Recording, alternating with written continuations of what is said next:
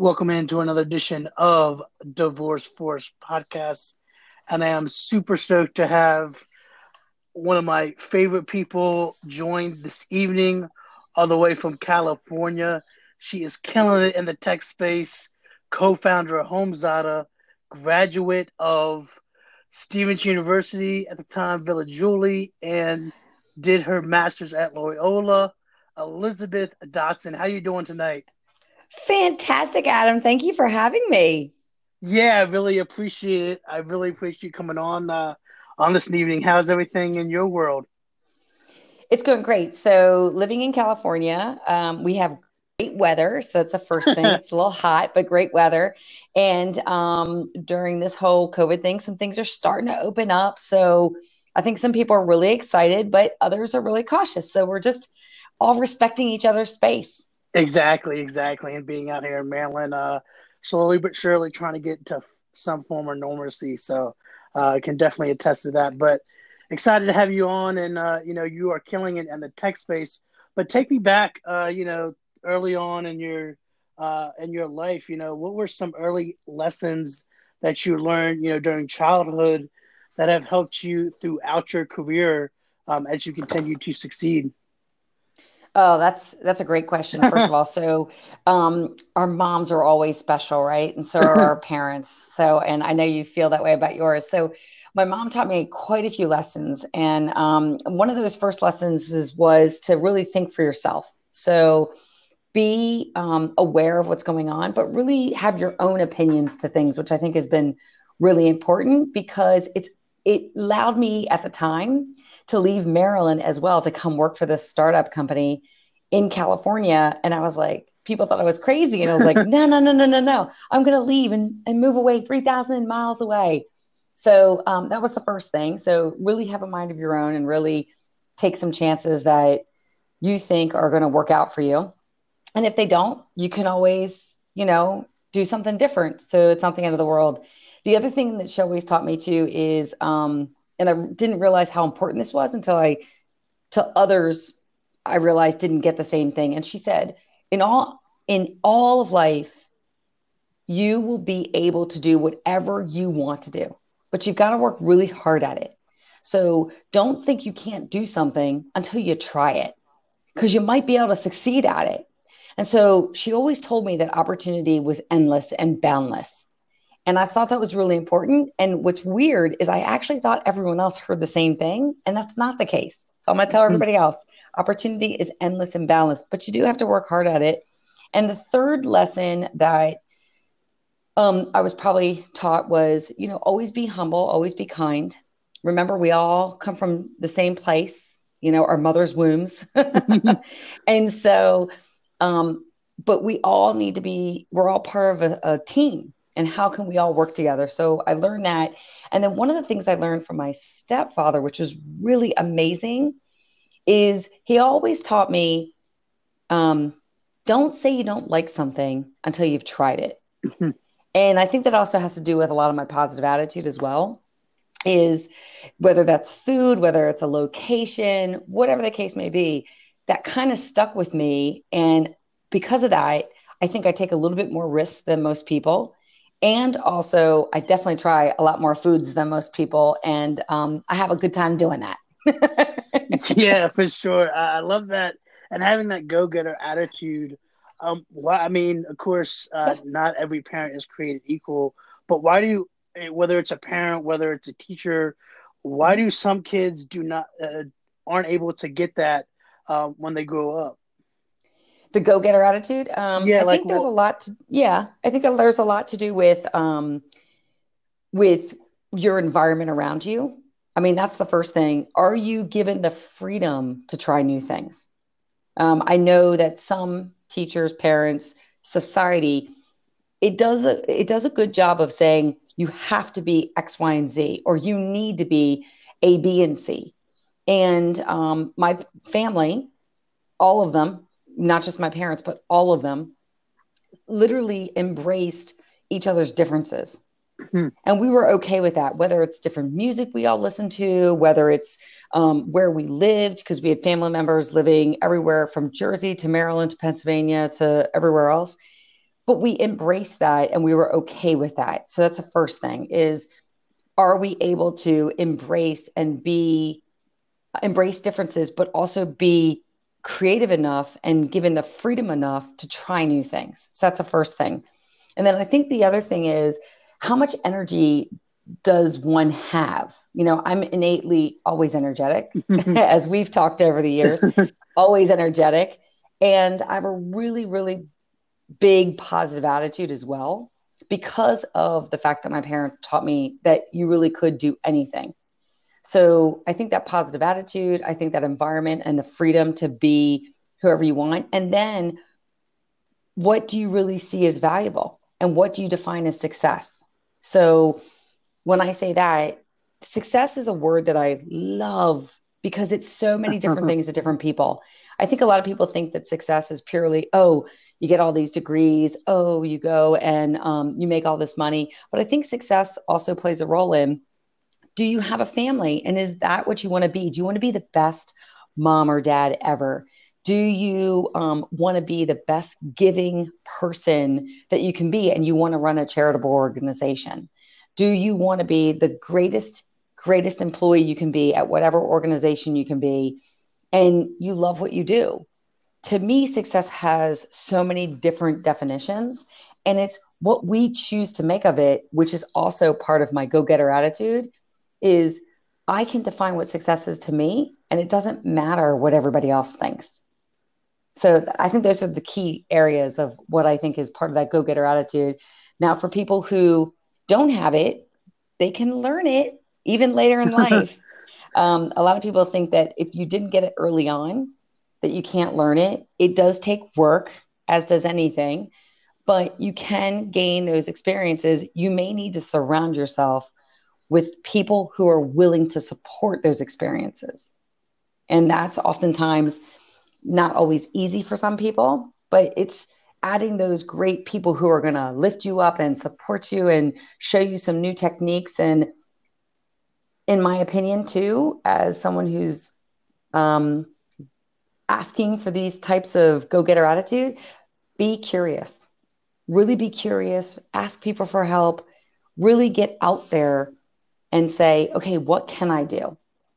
And then take some advice from different people. Don't take all of it, just take some advice from different people and then figure out what works best for you and whatever that go getter attitude is for whatever success you define as an individual. That goes for everybody. I love that. Try not to uh, define your own success, uh, not compare to others, right? yeah, absolutely. so take me, you know, through that move to the West Coast. Uh, you know, when did you make that decision, and how did that all come about? That you were like, hey, you know, I've dealt, I've, you know, I've made, uh, you know, did this, did it in Maryland, and would have really make the jump and move out uh, to California. Uh, yeah, that was a crazy time. So um, I was working at a small tech company in Columbia, Maryland. Um, and this tech company was specifically in the commercial construction technology space. And um, if for those people who aren't familiar, commercial construction is all of the large buildings we see, whether it's heavy highway, mm-hmm. whether it's um, stadiums, schools, whatever the case may be. But it's all those major buildings that we see around um, the world. And I really love that space.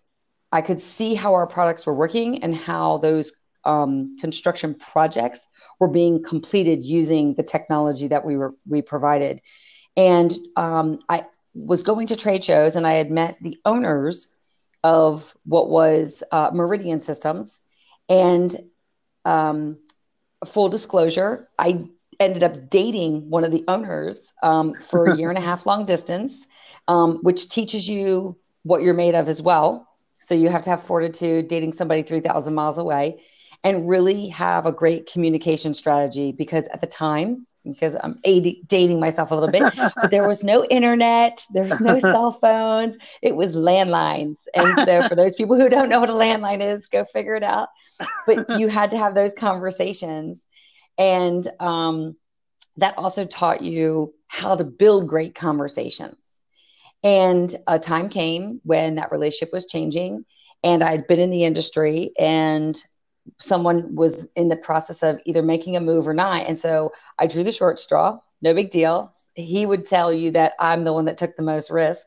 and I said, okay, I'm going to move to California. I'm going to go work for this tech company that's also in the commercial construction technology space. And I want to help that company grow. And it was a slightly different company. It was a commercial construction project management software company. So it gave me some more evolution in my skill sets. It helped me understand um, new things that I can learn about because the other company was in hardware, this one was in software. And then at the same time, I wanted to see where this relationship would go. And if it nothing worked out, I could always move back. And in fact, I had an insurance policy for myself, and that was I had already owned a home and I rented it. Wow. I didn't sell it right away. So lo and behold, I make the decision and I know myself well enough. I better make it fast.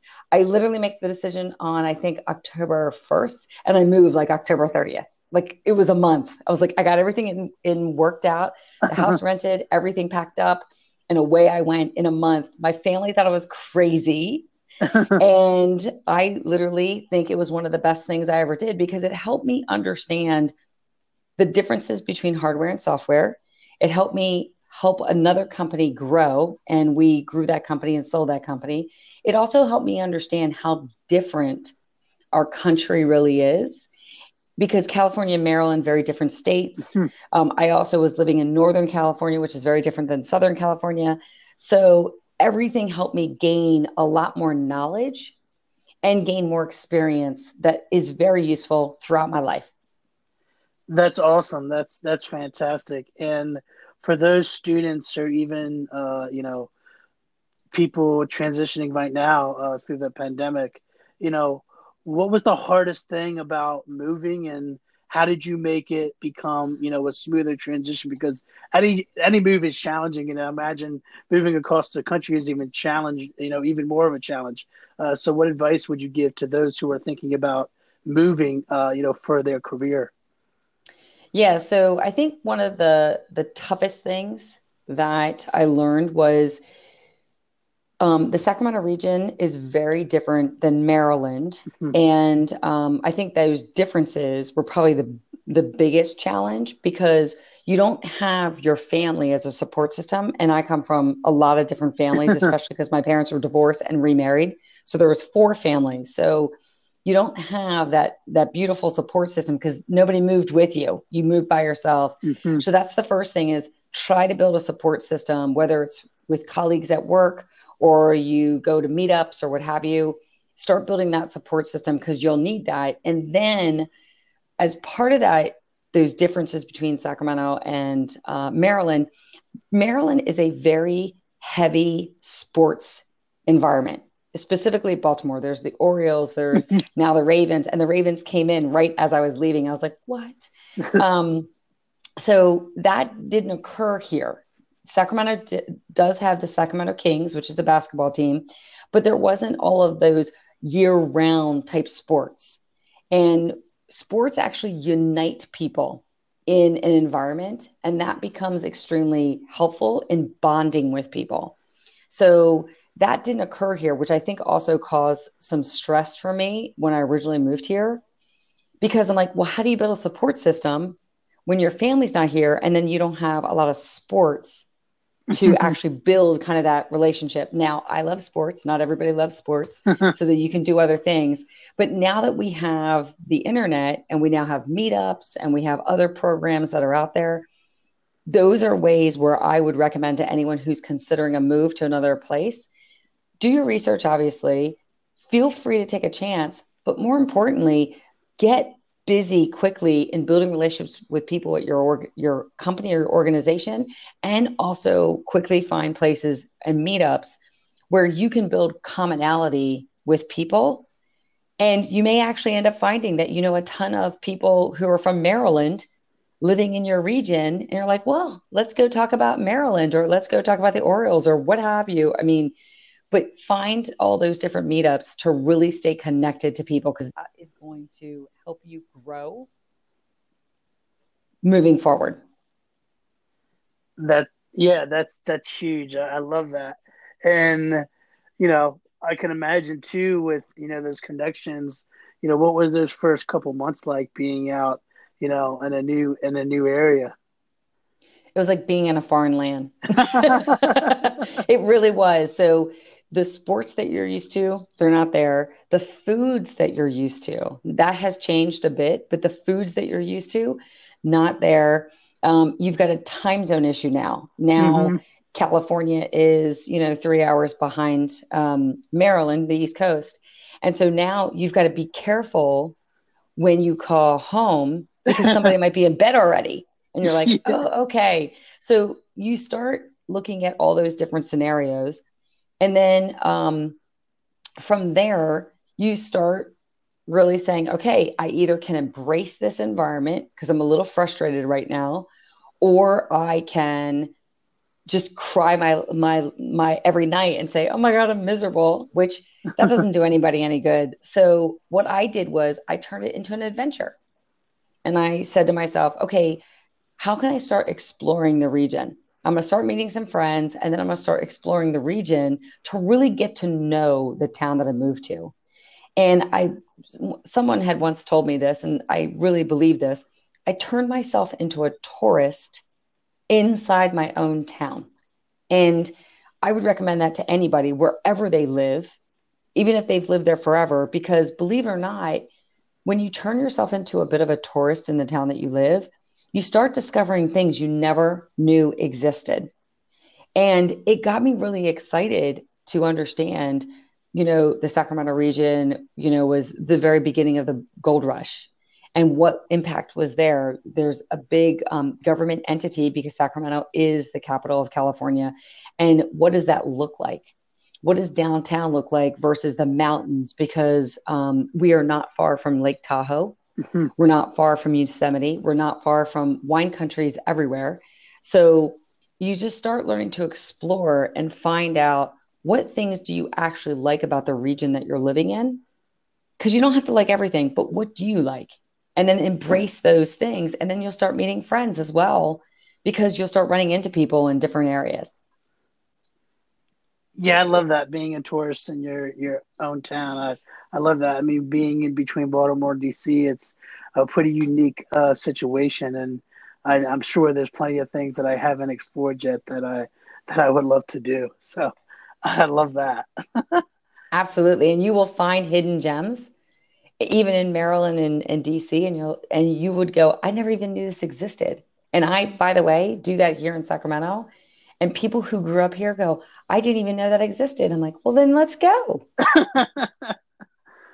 yeah, I love that. I love that. Um, so, as far as you know, HomeZada and, and that mm-hmm. creation, you know, walk me through that and how that all came all, all came to be. Yeah, so um, I briefly touched on Meridian Systems. So I went to work for that company called Meridian Systems, which was a leading commercial construction project management software company here in the Sacramento region. Um, and I helped grow that company. So I was employee roughly around number 20. And uh, we grew that company to about 300 employees. And um, we serviced construction projects around the world. So if you think about Disney Shanghai, if you think about um, the Vegas hotels and the casinos, you think about the Illinois Tollway Authority, you think about the Ravens Stadium, um, all of those um, construction sites all use the Meridian software to construct those buildings. And as I'm going around the world, and I'm talking to my clients and I'm talking to these these um, potential clients, I'm starting to realize that I can manage these major buildings around the world, but I was really struggling to manage my homes. And at the time, I still had a house in Maryland and I had a house in Sacramento at this point. And I'm like, wait a second, I can't figure out where the money is going for my home because I'm completely lost. I couldn't figure out who is doing which um, honeydew list. Is it myself? Is it my spouse? Because at this point, I've gotten married. I mean, who's doing it? When did we last do it? When do we need to do it next? And then I started realizing that I was not taking care of my home properly because I didn't know certain things needed to get done because because materials and weather patterns are different in Sacramento than they are in Maryland. And I was like, what is going on here? So I was really getting frustrated and um, I couldn't find any solutions that could help me with this problem. However, I understood that something could exist because Meridian's product, this construction project management product, had some of the components that I needed to manage a house. The unfortunate part is that Meridian's system, um, albeit phenomenal for commercial construction, it's overkill for a standard consumer home. and I said, this is just too big. So I just kept looking and looking and looking. And literally, I looked for 10 years and I could not find one solution that would allow me to take a home inventory of my property and my possessions, allow me to manage my maintenance tasks and the cost of those tasks, allow me to manage all of my remodel projects and design projects, and then also understand the overall financial picture of my home in one central location. I was I had paper all over my house. I had Excel spreadsheets. I had all these other things, but nothing would marry all the data together so that I could get a bigger picture of everything. So after 10 years go by, um, and the fact that Meridian was sold, and um, I was very fortunate. I did marry one of uh, the co founders of that company. And um, as part of that sale, we did fairly well in that sale. So it enabled us to use some of that capital to start building HomeZada. And um, we quit our jobs at the publicly traded company that we sold Meridian to. The very next day, we started HomeZada and we started first with developing the product. And um, both my spouse and I do not have development skill sets. We have product design and we have sales and marketing skill sets, but we do not have development. So it required us to get a third co founder. And that is one of our co founders, David. He also used to work with us at Meridian, which was a huge benefit when you're searching for a co founder because trust was already built. We already know his skill sets. And the three of us came together very easily. And so we started with the building of the product, uh, the design of the product, and then we start marketing and selling it to people all over the place. Very different um, animal selling to consumers than it is selling uh, business to business or B2B. And we still learn a lot every day. And we're up to the challenge. We're not wallowing in self pity when we run into a challenge. We run right for it and say, okay, how do we overcome this? But lo and behold, here we are. You know, 10 years later, we've got HomeZada. It's got users in all 50 states. It's got users in 20 countries outside the United States. But wow. homeowners really want to take care of their home. They want to know what's going on. And I'm just grateful that I had the opportunity to build this for other people. And so here's where we are. That's awesome. I love that. And that's definitely uh, takes some gusto trying to start your own company. And, um, you know, how, when did you know? I mean, obviously, uh, companies start with ideas, but was there any point, you know, during college or even uh, your time at Meridian that you said, hey, I, I want to uh, start my own venture at one point, or I want to be an entrepreneur? So I get this question asked a lot, and I love this question because I never had a desire to be an entrepreneur. I'll be honest with you, and um, I've been surrounded by a ton of people, both in Maryland and in uh, the Sacramento region, of people who were just that. They were entrepreneurs and business owners. And so I was always surrounded by them, but I was never like oh, I need to be an entrepreneur. that was never my goal. Honestly, what happened was when the HomeZada element came to be, my team asked me, what if we'd never built this? And I said, then that wouldn't be doing a service to anybody. So I said, well, if I'm going to try to, to build this product so that I can support um, people in their homes and in their finances, then I can't wait any longer because I've already waited 10 years. So I might as well get started and try it. And remember, my stepdad always taught me try new things. And if you don't like it, stop. So I was like, all right, what's the worst that could happen is I can stop. and not do it anymore. And it would be okay. So we started HomeZada. I kind of fell into it. I was fortunate that I was in business with um, my spouse. There's pros and cons to that, but I was in business with my spouse, and he had done this before. So I'm like, great. So we're going to know some of the hurdles. I was also an early stage employee of the previous business. So I also understood the uphill battle that you have to be able to withstand and build a lot of resilience through. And um, I also knew myself and the fact that I have a lot of drive and I'm like, I'm willing to at least try to make this work. So for me, being an entrepreneur was never on the radar. But once I got there, I realized that my products can actually help people manage their homes and their overall finances. And to me, that was really important.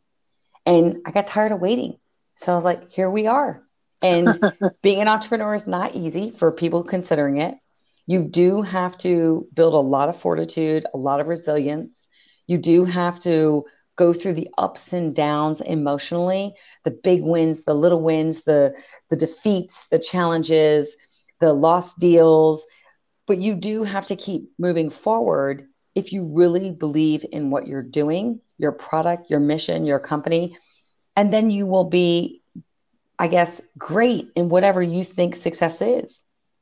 And remember, even if people don't succeed in a particular situation, then it's not, in my opinion, a total failure as long as you are learning lessons along the way. And there's tons of lessons that you will learn involved in a startup company, a big company, little company, even being an entrepreneur. And so I just say keep your eyes wide open for anybody who's considering being an entrepreneur or even working for some other organization because the lessons are in front of you. You just have to pay attention.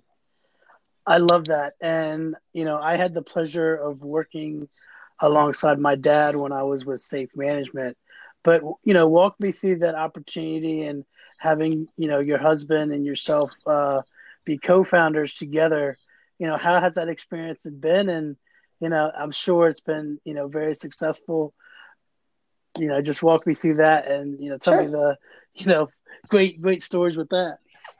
So um, the first part of the story starts with Meridian because we'd worked there for mm-hmm. I think 14 years together as um, either girlfriend, boyfriend, or husband and wife. And one of the things that we established early on was guidelines, and these guidelines were specific to our relationship and what happened within the organization. So we set aside guidelines like no terms of endearment at the office, uh, no touching at the office. And we did that for a lot of reasons. One, because we both wanted our careers to continue to grow, and we needed to do that independently as well as together in a team. The other thing that we wanted to do was we wanted to provide respect to the other employees. Mm-hmm. If you have a bunch of people who are touching all the time in the office and there's, you know, term like touchy feely and kisses, then all of a sudden you can actually make a lot of un- other people uncomfortable. And we didn't want to do that. The other thing that we did um, with some other guidelines was whenever we would go out to employee dinners or with our customers or what have you, my spouse and I would sit at opposite ends of the table because we huh. see each other all the time. We wanted to get to know new people. We wanted to see what was going on in their lives. And so we made a conscious effort to do those things. And so much so that we were so professional, we had employees who didn't know we were married for two years. and we didn't keep it secret. People all talked about it. It's just this particular individual, she goes, I never even thought you two were married. But it was really important that we created respect in the environment. And um, the other thing that that did was it allowed other employees to bring in their family members and it set the stage for what everyone expected in the office. And I think it's why we were successful at Meridian is because um, as family members, we were kind of hard on each other and we didn't let each other skate by on um, certain issues. We actually held each other more accountable to our behaviors in the office, which I think is extremely positive because it shows growth among all the different individuals. And as it relates to HomeZada, we took kind of that same set of guidelines. We still practice all of those guidelines in mm-hmm. HomeZada. I have my maiden name, uh, Dodson, and he has his um, his name, Bedrosian. And so most people, even in business, don't realize that we're married because we treat things extremely professionally. And it's not like we're hiding anything. We're just being very professional. And um, people respect that. The other thing that we do is we we as a team, John and I, but also uh, David, we know our swim lanes. And what I refer to as that is um, David focuses primarily on all the development, the infrastructure of the the the stack that we're on, the um, the environment that we are managing our systems on, our privacy, our security, et cetera, of the system. John focuses on product design. He also focuses on our finances for the organization. He focuses on investment strategy. I focus on marketing, business development. I also focus on um, uh, what's the word for social media. So I focus. Mm-hmm. We have our swim lanes, and we we live in them oftentimes some of the roles will cross over and we notify the other that those roles are crossing. So, for instance, if an investor wants to talk to a female founder, then I will be, take on that call for specifically to talk about the female founder, but I will quickly update my co founder, which happens to be my husband, who's responsible for this. If he happens to take a call from a partner he will quickly update me as well. And oftentimes we transition those those groups. The investors will eventually go back to John to manage moving forward. And then the partners will come back to me to manage moving forward so that we understand the swim lanes we're in. And then we also have a lot of open dialogue. The other thing that we've recognized as individuals, and maybe you and your dad recognize this or not, um, I am an early, early, early riser. I like to get up somewhere between 5:30 or 6. John is not that. He is a late riser, and that's my husband.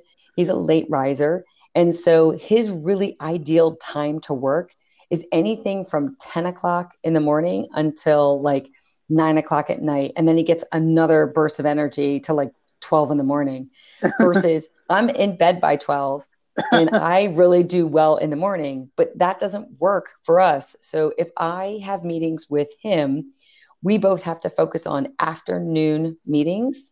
And usually one o'clock is kind of that ideal time for both of us because we're really strong. But if mm-hmm. he comes to me at eight o'clock at night, I'm like, no, no, no, no, no.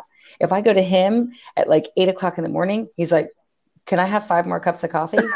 so it, we recognize when our strengths are and when we can really communicate and we focus on that.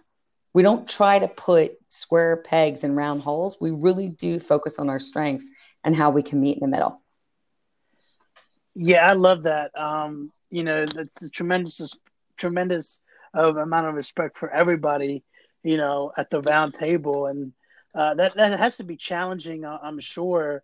Uh, but you know, if you do, you know, you know, as I was, I would say, you know, how do you make sure you're not stepping on, you know, somebody else's toes? I mean, you mentioned uh, a, a couple things, but how do you, you know, what's some disciplinary things or something that you all do as a team uh, to make sure you keep that, you know, culture going? Yeah, so a couple things. So, um, the first thing is stepping on people's toes you're inevitably going to do it. When when there's a small team and and you've got a lot of work going on it happens. And and you've got to learn how to process through it very quickly. And by all means we are all not perfect. We've all um, had our issues with each other and we've all called it out. But here's the benefit of that. Because we've all worked together for so long we already can call that out with each other. Because we know each other's strengths and each other's weaknesses and we don't use weaknesses as um, a crutch or as a, a place where you have to hurt somebody about. We use weaknesses as okay, where do we fill the gaps and find help in that weakness? And that's confidence, in my opinion. That's humility, in my opinion, being able to admit your weaknesses. Um, so that's the first thing. The second thing is we ask each other for help when we need it. We're, we're not opposed to that. Mm-hmm. If I'm on a business development call and I don't have a lot of the technical knowledge, of course I'm going to go to David and John. I'm like, okay, so they want security reviews on this. They want this. I don't know how to do this. Um, can you do me a favor? Can you both take first pass and John take first pass and then David, can you take third pass based on the different types of technical information we're looking for?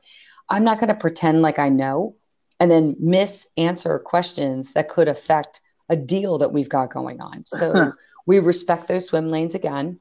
And then the other thing that I would recommend to people is when you've got certain meetings um, or certain acts or actions that you have to do, schedule meetings around those. And a good example of that is um, because John and I cross over sometimes on business development as well as investor meetings, we have a weekly pipeline meeting to review both the partners and the investors. And we do that because sometimes we just get so far down the path with some of these entities that we forget to tell the other. So these weekly meetings give us that framework to remind us to inform the other of what's going on and determine does the other person need to take over that particular conversation with that particular entity, investor or partner now, or do we want to leave it in the hands of the individual that originally took the calls because they're starting to build a rapport with that that entity? And so implementing meetings um, whether it's weekly, biweekly, those can always be helpful. Um, making sure that you reach out to each other for help and understanding your swim lanes. Mm-hmm. And if you do have those missteps, you get it out, deal with it, take a breath, take a time out, whatever you call it, and then come back to it. Because most people, when you're in these situations where you're stepping on each other's toes, it's not intentional. It just happens. And so remember that it just happens. And then what are you going to do to solve it? And that's our big motto is making sure we're solving what's really the bigger issue. And that is how do we make sure this partner gets what they need? How do we make sure that our development process continues to improve? Um, what feature sets are we putting in the products? Why? Let's review the process. And then also, which investors are we talking to? And um, um, what are the structures of some of these conversations? Yeah, I, I love that. That's huge, and um, always important to have open communication. Uh, is certainly important. I, I love that. So you're extremely busy, I know, but you've also uh, been a mentor. You've been uh, one of my mentors uh, for a while yeah. now, which is uh, phenomenal. How, how did you get involved uh, with becoming a mentor? Uh, Okay, so I love this question because I love being a mentor and I've loved working with you. So it's a pleasure to be here on the call with you, and I'm so proud of what you're doing here. Um, being a mentor has always been something that um, I've always wanted to pass on because I didn't get a lot of mentors in my career, but I did have a lot of colleagues that I leaned on and in all my companies. And I've been very fortunate that I've had amazing colleagues to work with. So I wanted to make sure that if I could pay it forward, this is a really effective way to do it. And um, I'm a mentor in uh, three specific programs. Um, one of them is uh, Stevenson's program. The second is Loyola of Maryland's program. And then the third is ACP or American Corporate Partners, which is um, supporting veterans who are trying to get into the civilian workforce. And one of the things that I did was um, I first reached out to both of my schools, my universities that I went to, because I believe in paying back and paying it forward for them giving me such a great education. Um, with ACP, I kind of stumbled across it with another female forum that came into be. So, for the most part, I support veterans, but I also support a lot of female veterans.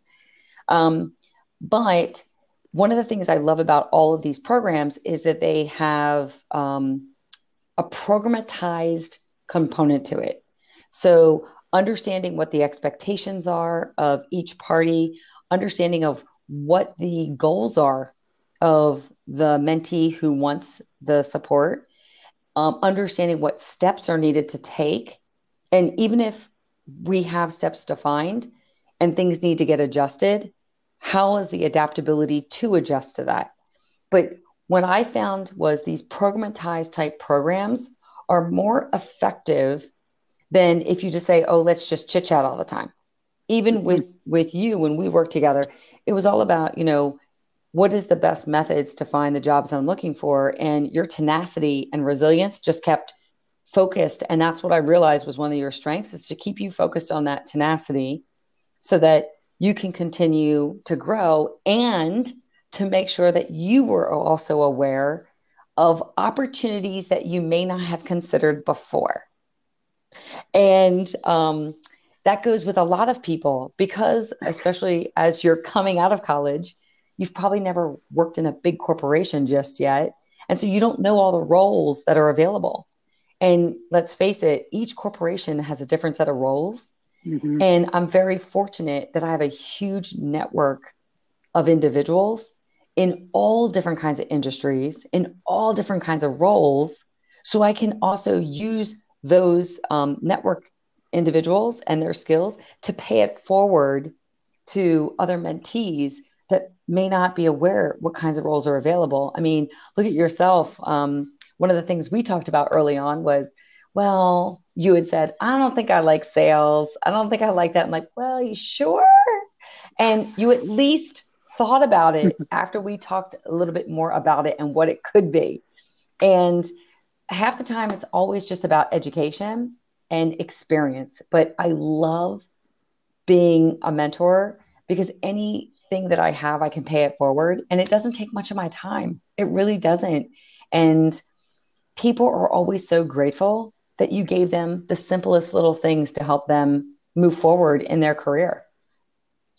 Yeah, I love that. Um, you know, I was a, a, a, peer mentor at Stevenson as well. Um, you know, I was involved in a lot of clubs. And yeah, you know, a lot of times people are looking for that extra step or uh, just looking for um, advice at times because you know they want that um, extra extra motivation to figure things out. Um, you know, and as far as you know, some of the things that you've done, you know, what has been the biggest or your most rewarding uh, aspect of being a mentor? Uh, you know, a lot of times I think it's the simple things. And I was going to ask you this as well. um, as as a peer mentor yourself, sometimes it's it's just helping someone see um, the simple things they're doing and rephrasing it. Mm-hmm. And um, as a mentor, sometimes we're or as a mentee, sometimes we're so caught up in everything that's going on, and we get a little bit stressed or we get frustrated, and then just someone giving us asking us simple questions or giving us a new direction to choose can be extremely helpful. And I'll give you a quick example of that if you don't mind. And that was when I first got involved with ACP, they introduced me to an individual. Uh, he was um, in the military, and I apologize, I forget which branch of the military already, mm-hmm. um, but he was uh, a communications specialist, which means he was in charge of a lot of the marketing as it related to a particular base in Japan. And um, he had high levels of clearance because this information that he had was um, important to put out into the marketplace, but he also had to know which information to communicate. And in the military, they have a lot of acronyms, as do most industries. Mm-hmm. But he was telling me about this one thing and how cool it was this XNA J9, da, da, da, da, da. and I'm sorry because I don't remember the acronyms. And I uh-huh. go, what are you talking about? He goes, it's only the coolest helicopter that ever existed. And I go, I think you just need to say that. Just it's the coolest helicopter that ever existed. And he's like, what? And I go, the civilian world doesn't know what an XJ9 blah, blah, blah is. They know what the coolest helicopter is. And I said, we need to take the simplicity simplicity of what you were talking about and really remove all the acronyms and talk about it in layman's terms that a civilian would understand. And sure enough, he stopped all the different acronyms and he got his jobs. And he's like, that's all it took. And I go, sometimes it's right in front of us. We just have to hear it from a different perspective. And Adam, I was going to ask you the same thing. Don't you see that when you're doing peer mentoring as well? Oh yeah, definitely. I mean, I I definitely see that. You know, I mean, you know, and being on both sides, it's definitely the same way. I mean, I you know, it was great for me to be a mentor when I was at Stevenson. You know, being a transfer student, you know, uh, I practically lived there. The only thing I didn't have was a was a dorm. I mean, I spent a lot of time on campus being yeah. involved in different clubs and yeah, I mean just, you know, showing people where to go and just being there for somebody on a on a mentor level is, you know, phenomenal. So yeah, it was a good time and yeah, I can definitely see that for sure. Yeah. That's awesome. so, you know, as far as you know, different things with the pandemic and you know as college students are you know have graduated now or people who are just entering college or will be entering college in the fall mm-hmm. you know what advice would you give those students who are either you know have graduated now or are going to be entering college you know to to get through this time in, in their life so that's a really amazing question because I've been very fortunate. I talk to a lot of people in a lot of different age groups, but I also talk to a lot of people across the country and around the world to hear hear what their experiences are. And believe me, we're not the only ones going through this. There's a lot of countries around the world that are going through this as well. Um, the biggest thing that I would say to um, everyone, whether you're just going into college, whether you're getting out of college, whether you're older and, and more mature, is focus on the things that one you can control and focus on the positive. We've got enough negativity that we're hearing, huh. but what is the positive? And um, I hear from some folks, um, some younger ind- individuals, they um, were living in a city with a bunch of roommates, but then realized that that, that wasn't going to be um, fruitful moving forward because everyone then had to work from their um, apartment and there was too many of them so they couldn't do be productive so um, those individuals moved home with their parents and they were not happy about that and i said think about what how much money you can actually save living with your parents and it's almost like it hit them in the face and like oh yeah and so things like that um, other people are worried that they may not get a job. And that goes for people who are even unemployed right now. And I will say this I have heard from a ton of people that they are getting jobs during COVID. Some people weren't even looking for opportunities and they're being recruited. Um, so I will say this for everyone who's not on LinkedIn and who doesn't have it updated, please do so. you can look at mine as a framework if you want, because I've got all kinds of stuff up there um, and connect with me if you want, because my network may be available to you. So I put that out there for anybody. And then um, look at what you can control. And it goes back to even you, Adam. You really had tenacity. You knew you could control your effort. And so, what kind of effort can you control? Are you going to get up every day, whatever, if you want to work out, do whatever, take a shower, get dressed as mm-hmm. if you were going to an office and start, you know, sending out resumes, start calling people, start looking for jobs online. Just make sure that you're in a practice of building those habits to find a job. But I would say make sure you understand what you can control, and we can control our minds. Look at the positive. Not everything's dire. There are positives out there. Um, there's some things that aren't working out. Also, feel free to to also grieve a little bit. So I know a lot of people didn't get to go through graduations this year, and feel free to grieve. Um, I know there's a lot of my friends. I mean, I think you're included, Adam.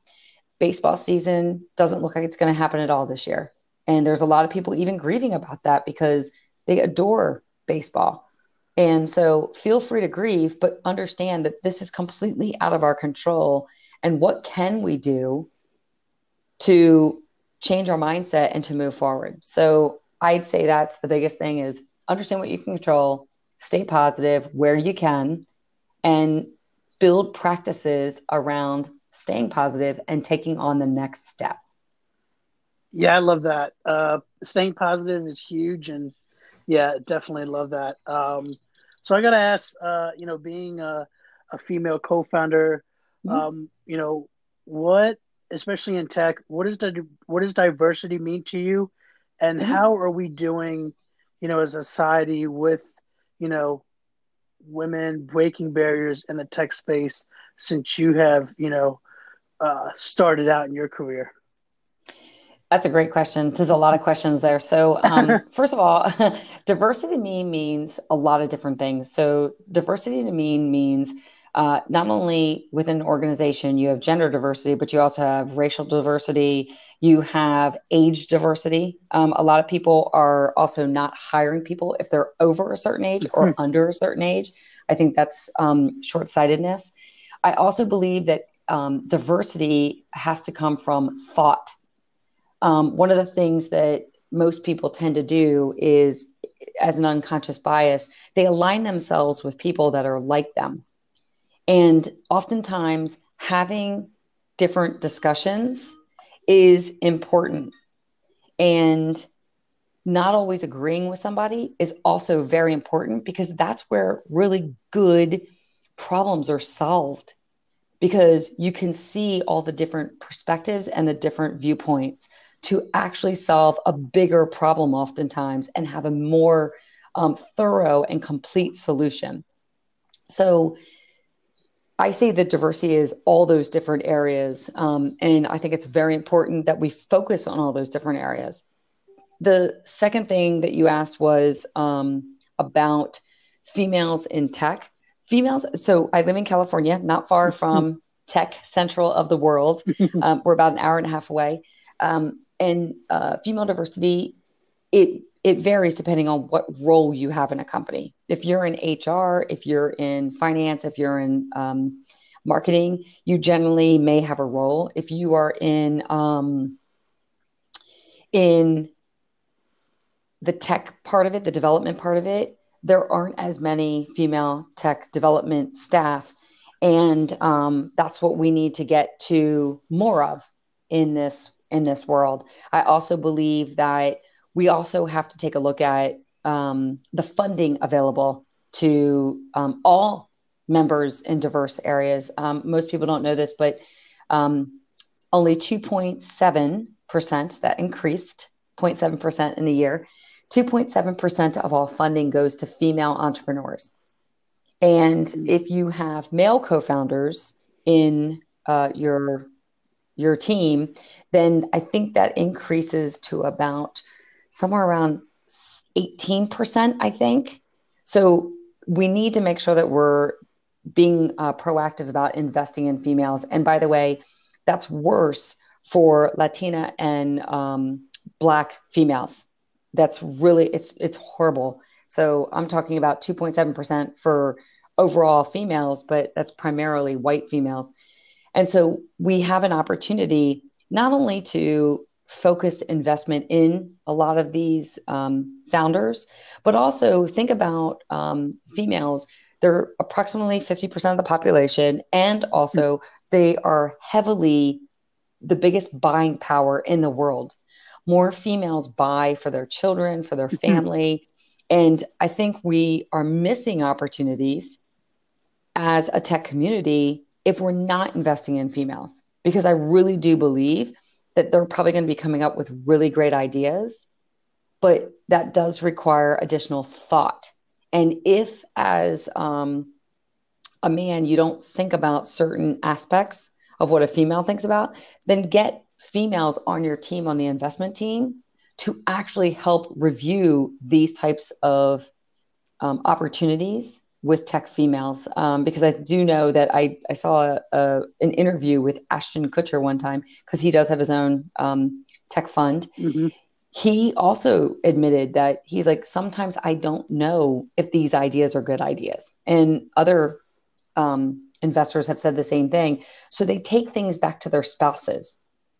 So if they're going to take things back to their spouses, it's really valuable to actually bring in um, other staff members in on their team as females. And as I understand it, Ashton Kutcher does have that on his team, um, as do I think others that are starting to add female members to their teams from a review process. So I think that's gonna we're gonna see change. We do see um, individuals out there like Melinda Gates and various others who are building um, funds and tech platforms for women to find money. So that's really, really a positive situation. We do see female pitch competitions that also make it very viable. And we do see organizations, and I'm going to do a shout out to Kesne right now, uh, organizations like Kesne that go into large corporations and bring attention to this deficit of female founders and not getting the funding they need. And Kesne, um, that team has been able to work with a lot of org- organizations, very large ones as well, to really bring a visibility, but to also help their teams understand why it's important to have this in their organization. So I think we're going to start seeing change. It, it's still a little slow moving. It's getting faster with the appropriate individuals like Melinda Gates and some others, but there's still a lot of room to grow, both from the funding side, but also from the making sure women who are really strong in math and science do take on those technology roles of being a developer, of being in AI, um, user experience and, and user interface design work. So that's really, really important and for those young girls who want to consider that, we also keep helping them move through in that place and not redirect their attentions into other areas of a career. Yeah, that's awesome. I love that. And, you know, wanted to ask throughout your career, what is something that you have stuck to um, to make sure you weren't, you know, overlooked uh, because, you know, you were female and you know use that so that you weren't uh, passed over for opportunities. Um, so Adam, I think you know me very well. I speak my mind. Yeah. so I uh, I make sure that one, I work really hard. Mm-hmm. I really do. I make sure I understand the audience that I'm talking to. So because I came from I come from tech and I also come from commercial construction, which has a lot of project managers. They're very analytical individuals and they're very detail oriented.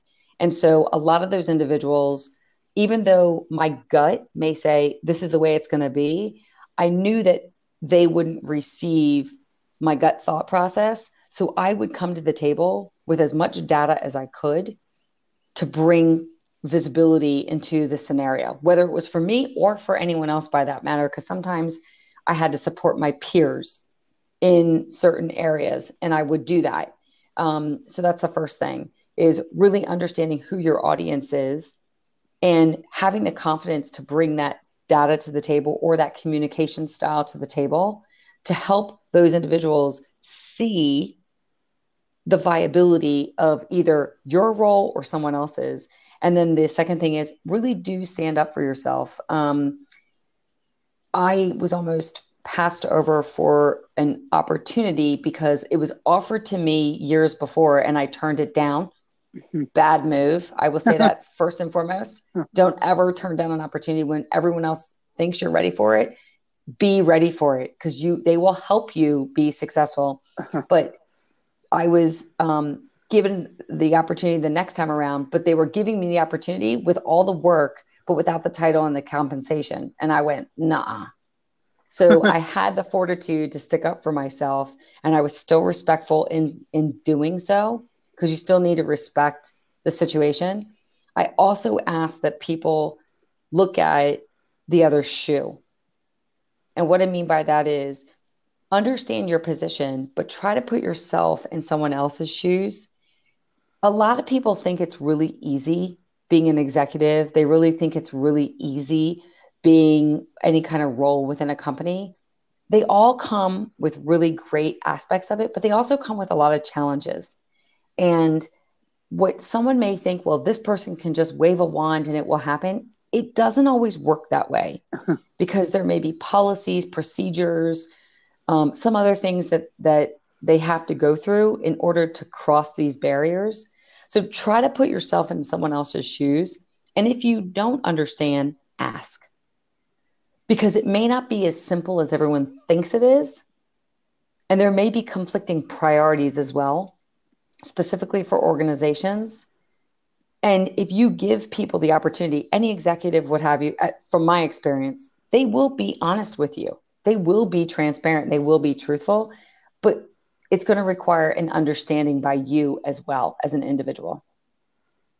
I love that. Um, I love that. Definitely have that boost of confidence in and, and um, you know, see it from another perspective is always, always huge as well. So uh, just uh, wrapping up here, I'm going to ask, what is, you know, one of your either a favorite book of yours that, you know, has helped over, over, over the years or, you know, a favorite quote uh, that that resonates with you that you still uh, you know stand true?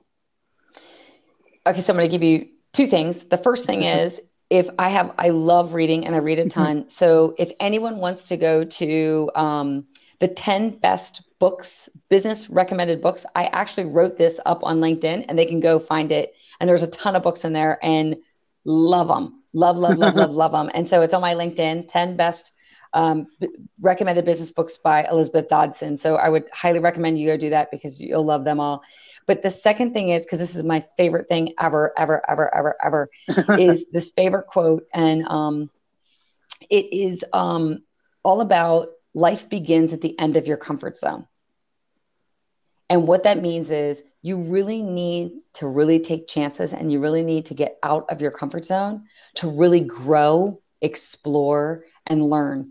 And sometimes being uncomfortable is okay. You will make it through it. Very similar to what we're all going through with COVID right now.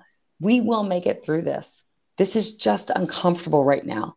So, what is it that we can do to adjust, to maneuver, to find positivity? What can we do to know that we're going to come out the other side different, but still with growth. And I really think that that's going to be important. Life begins outside at the end of your comfort zone. I love that. I love that. You couldn't said it any better. Um, yeah, and I really appreciate you taking the time uh, this evening. This conversation was great. Thank you so much for having me. I'm so, so thrilled to be here and I'm so proud of you. Thank you so much. Yeah, no problem, Elizabeth. And uh, yeah, um, I appreciate it. And uh, yeah, you take care now. You too. Bye bye.